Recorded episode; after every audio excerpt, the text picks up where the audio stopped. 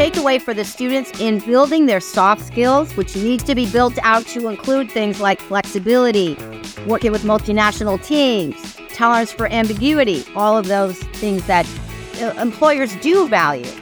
And they're very important for someone with technical training to get those more nuanced experiences so that they are better able to communicate with their peers, with their teams, and become the leaders of the STEM world. Hello, everyone. Welcome to this episode of World Strides inaugural podcast, Changing Lives Through Education Abroad, a weekly series of conversations with international education's most interesting thought leaders, as well as discussions on emerging trends, best practices, and innovation happening in our field. I'm your host, Zac Macinnes, Senior Director of Campus Partnerships with World Strides, and I am so excited about this week's episode. Today, we're focusing on scaling study abroad opportunities for STEM students, one of my very favorite topics. In today's rapidly evolving global landscape, where science, technology, engineering, and mathematics are at the forefront of innovation and progress, the role of international experiences for STEM students has never been more significant. According to the Institute for International Education, roughly one quarter of study abroad participants are from the STEM fields. STEM students represent more of the study abroad population than any other academic area, more than business and management, more than humanities, and more than social sciences. In today's episode, we'll delve into the many reasons why studying abroad can be a game changer for students in the STEM fields and how practitioners at institutions of all shapes and sizes should think about education abroad for their science, technology, engineering, and mathematics students. I am thrilled to welcome a dear friend and distinguished guest onto the podcast. The Director of International Programs at Stevens Institute of Technology in beautiful Hoboken, New Jersey, Susi Rachouh has dedicated nearly 30 years to advancing global education initiatives.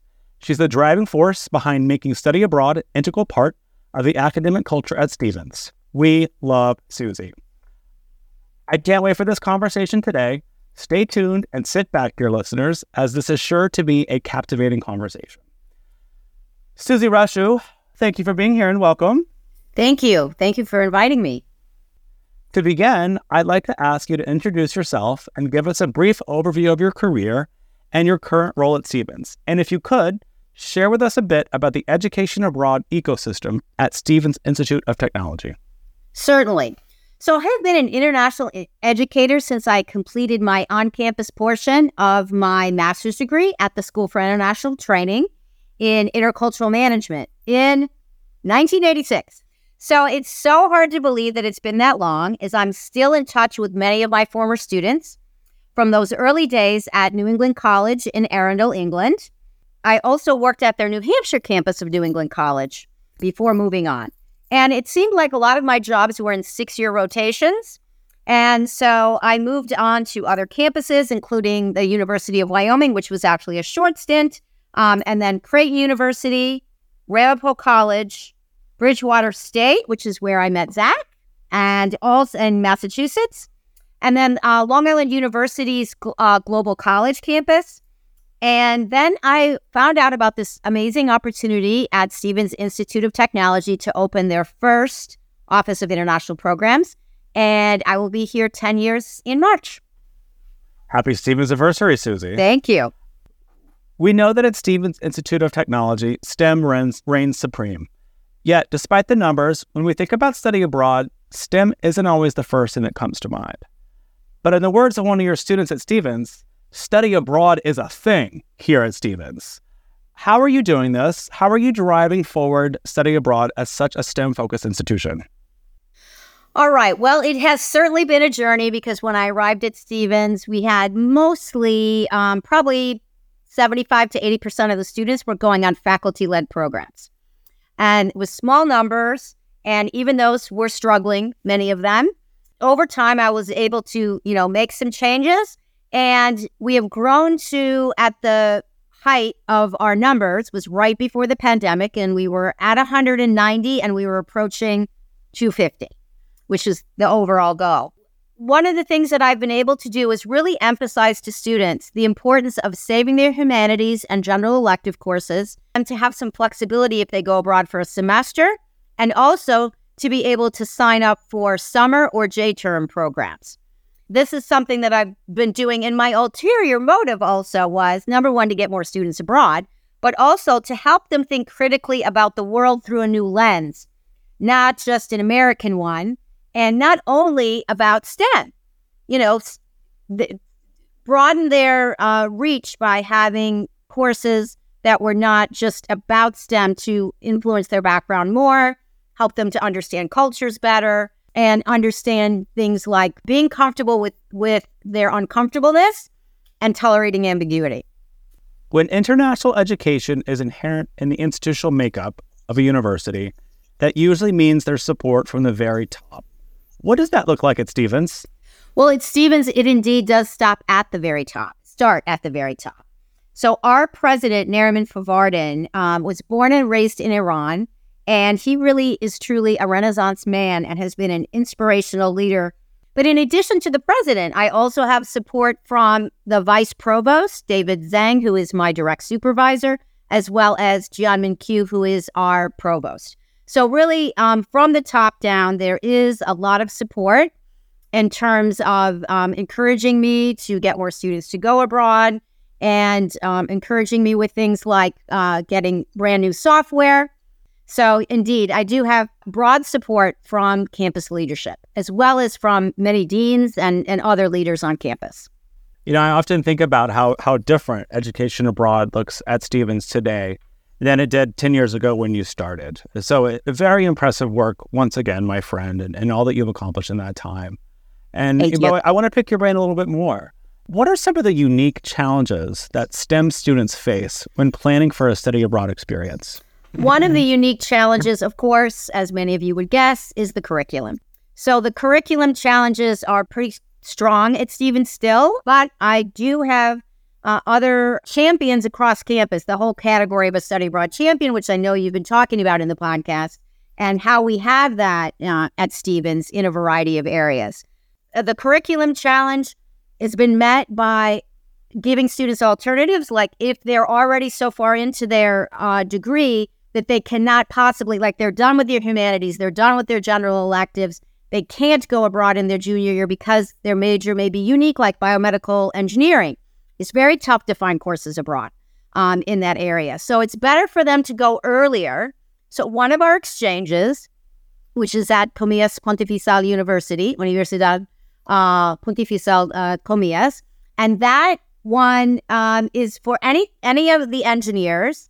And I was able to bring around several kind of you know naysayers who thought you know really had an old idea about study abroad, simply that it's it's something for fun and for fluff, and you go off on jaunting around, and you, nothing is very serious. And so I was able to turn around sort of the overall approach in some of the departments and win folks over with with programs that were at stellar, you know, in engineering institutions like uh, that area of um, that particular school, ICAI at uh, Comillas. So things like that, finding other programs. So basically, curriculum matching, uh, correct, you know, correct, designing study abroad choices for students. Um, I'm not designing the curriculum, obviously, but choices. Students will come in and meet with me. I want to go to Italy and study such and such, you know, biomedical engineering. And I'm like, that's not going to happen. Let's, how about College Dublin? How about this? How about that exchange? Looking at all the factors. So that's one of the big challenges. Certainly also sequencing. Like, do not go abroad when you're a junior if you're a chemical engineering major. It's going to be disastrous for you. You need to go when you're a sophomore. You know, finding those right fits, that's a big part of the unique challenges for STEM. There may be that they can only go to one university, which you wouldn't find really for almost any other major, I don't think, right? So that's that's some of the unique challenges.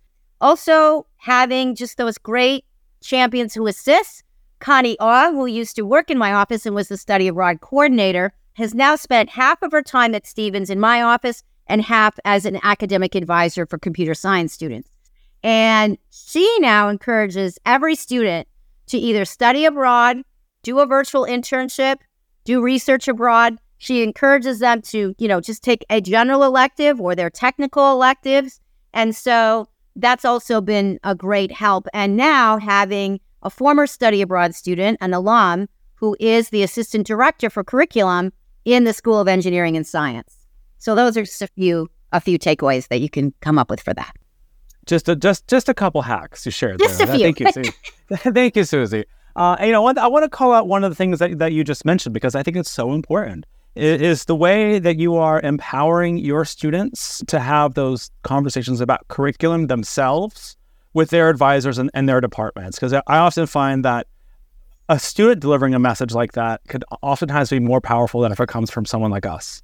So, can you talk a little bit more about that, about how you present students with the right information and the right tools to have those informed conversations with their faculty? So, what they, what students do when they meet with me, um, and and I revised my checklist, which used to have like 25 things they had to do, and they would look at it and go, "Oh my god!" Right? So, after going and attending an ISA seminar, January 2020, um, one of the presenters, who was the VP of probably all things tech, talked about that's not a good plan, Susi. Don't do that anymore. You know, not directly speaking to me, but to all of us. And so I completely revised it. And I had my student assistants revise it for me. I'm like, keep everything on, but set it up so it's not overwhelming and that it works for this generation. And we did that. It's, so it's in three steps. So the th- um, three areas of the steps. So the first one is before applying, and they have to meet with their academic advisor. That's required. Now they're meeting with me then. They're already talking about all kinds of different things. But I tell them, don't come back to me with any of these questions without meeting with your academic advisor because they're going to be able to help you. And they will also confirm you think you know what you have left to take, but do you know how many students have made an error and been like, oh, shoot, I actually didn't have any more humanities left. And now I'm kind of screwed. And I did this for without an academic um, course credit benefit. Of course, they still benefited, but so that's that's something that that we do. Towards like true partnerships with academic advising units.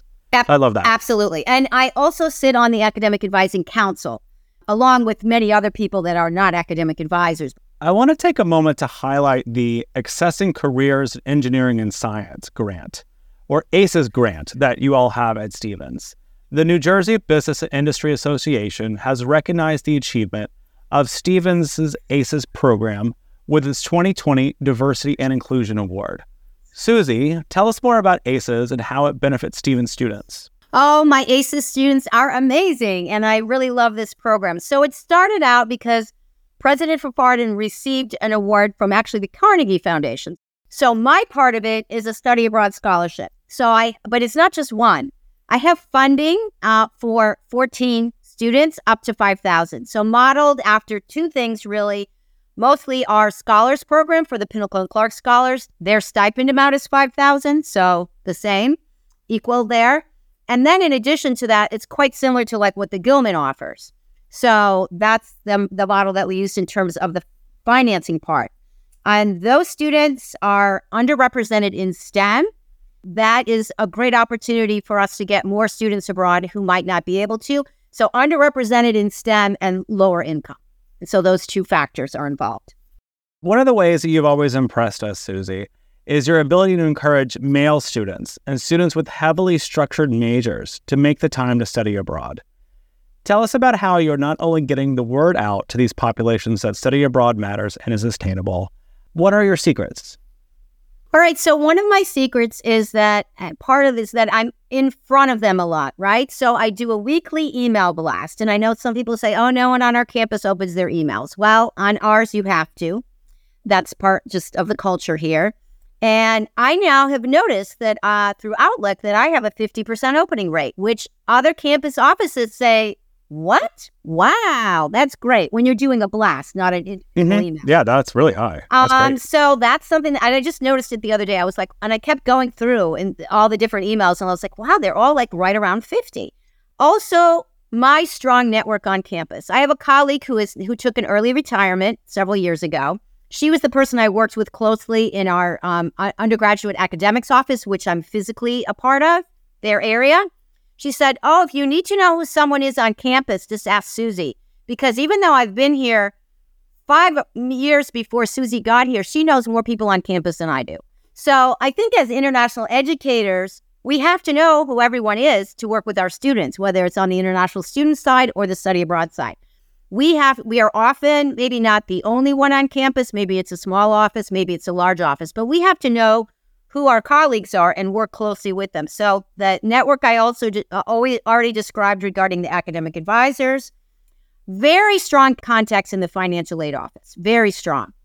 That has grown over the years, and there's always one person that's appointed even if there's staffing changes, to work with my office. Also, our program called STEP, basically, it is like our EOF program.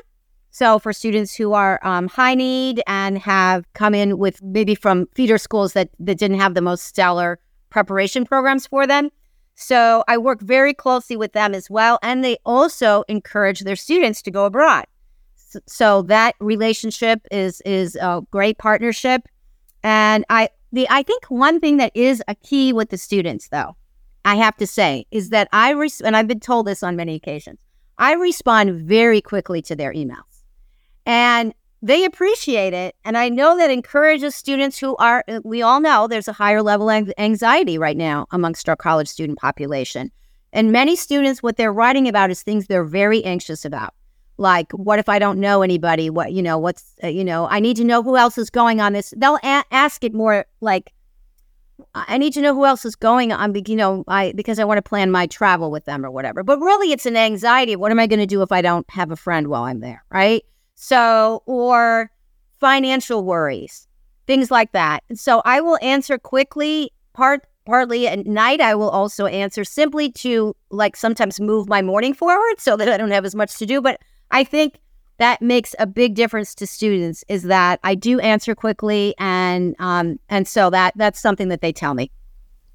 And to our listeners, I can confirm that Susi has the fastest fingers on the East Coast when it comes to email.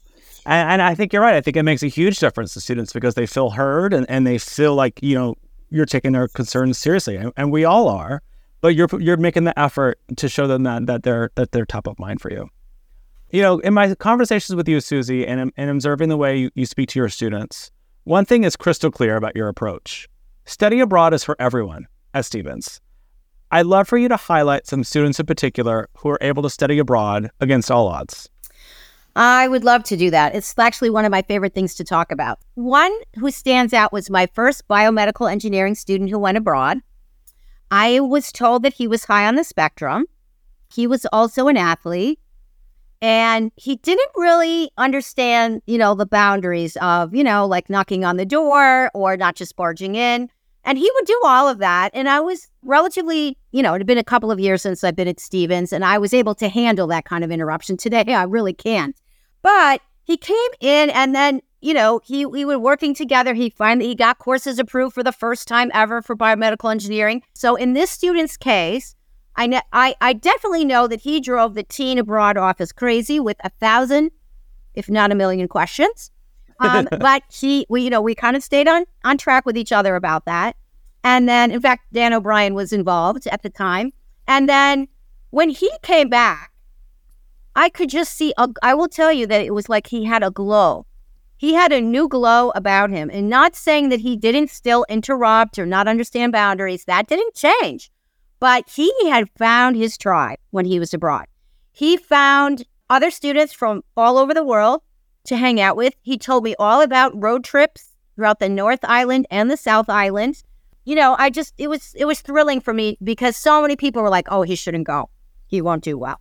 And so that's an example. Another quick one was a student with a medical condition which prevented him from going abroad. He'd had over 30 surgeries on his face the very beginning of the pandemic when everybody you know morphed over to these different virtual options i had approval quickly for virtual international internships because my students love internships they're a little obsessed and so this student actually worked with a program that included an internship in ecuador where they were designing different key components for different things and one of them was very biomedical engineering related and that he was a mechanical engineer, but often they they they delve into biomedical as well.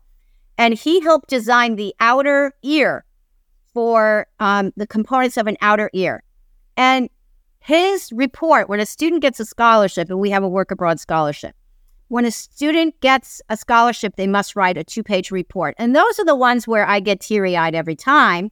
And his was particularly moving, talking about how he didn't even think he would have an opportunity like this ever, nor would he have the opportunity to interact. And this program included interactions with students in Ecuador at the height of the pandemic. So that's that's another one of my favorite ones.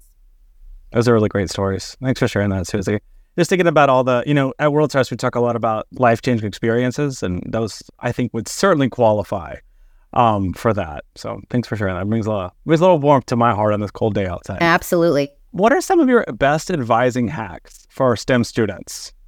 So this hack was a spreadsheet. Of course, it's it's tech. You know, everybody loves even like the low tech of an Excel spreadsheet. And so it included all 16 programs that were approved at Stevens, mostly beta- based on dates because they needed to be back in time uh, for the weekend of the 20th of January. And it included all the approved courses. And then we were highlighting those that were offered in the J term, that we knew to be offered in the J term. We did this partly because we needed students to know where the where they could take a humanities course because it does have that higher level where it needs to be beyond just reflective writing. And last year I noticed that students ghosted me if they did not get their course approved right away. They just would be like, "Oh, I disappeared. I was going to do J term, but eh, I went out the window." And uh, you know, I still had 32 students last January, but I want more this year, this January, and I want more students also, not just for some number as part of a goal, but also because those students still have very transformational experiences, and often it's the only time they can go.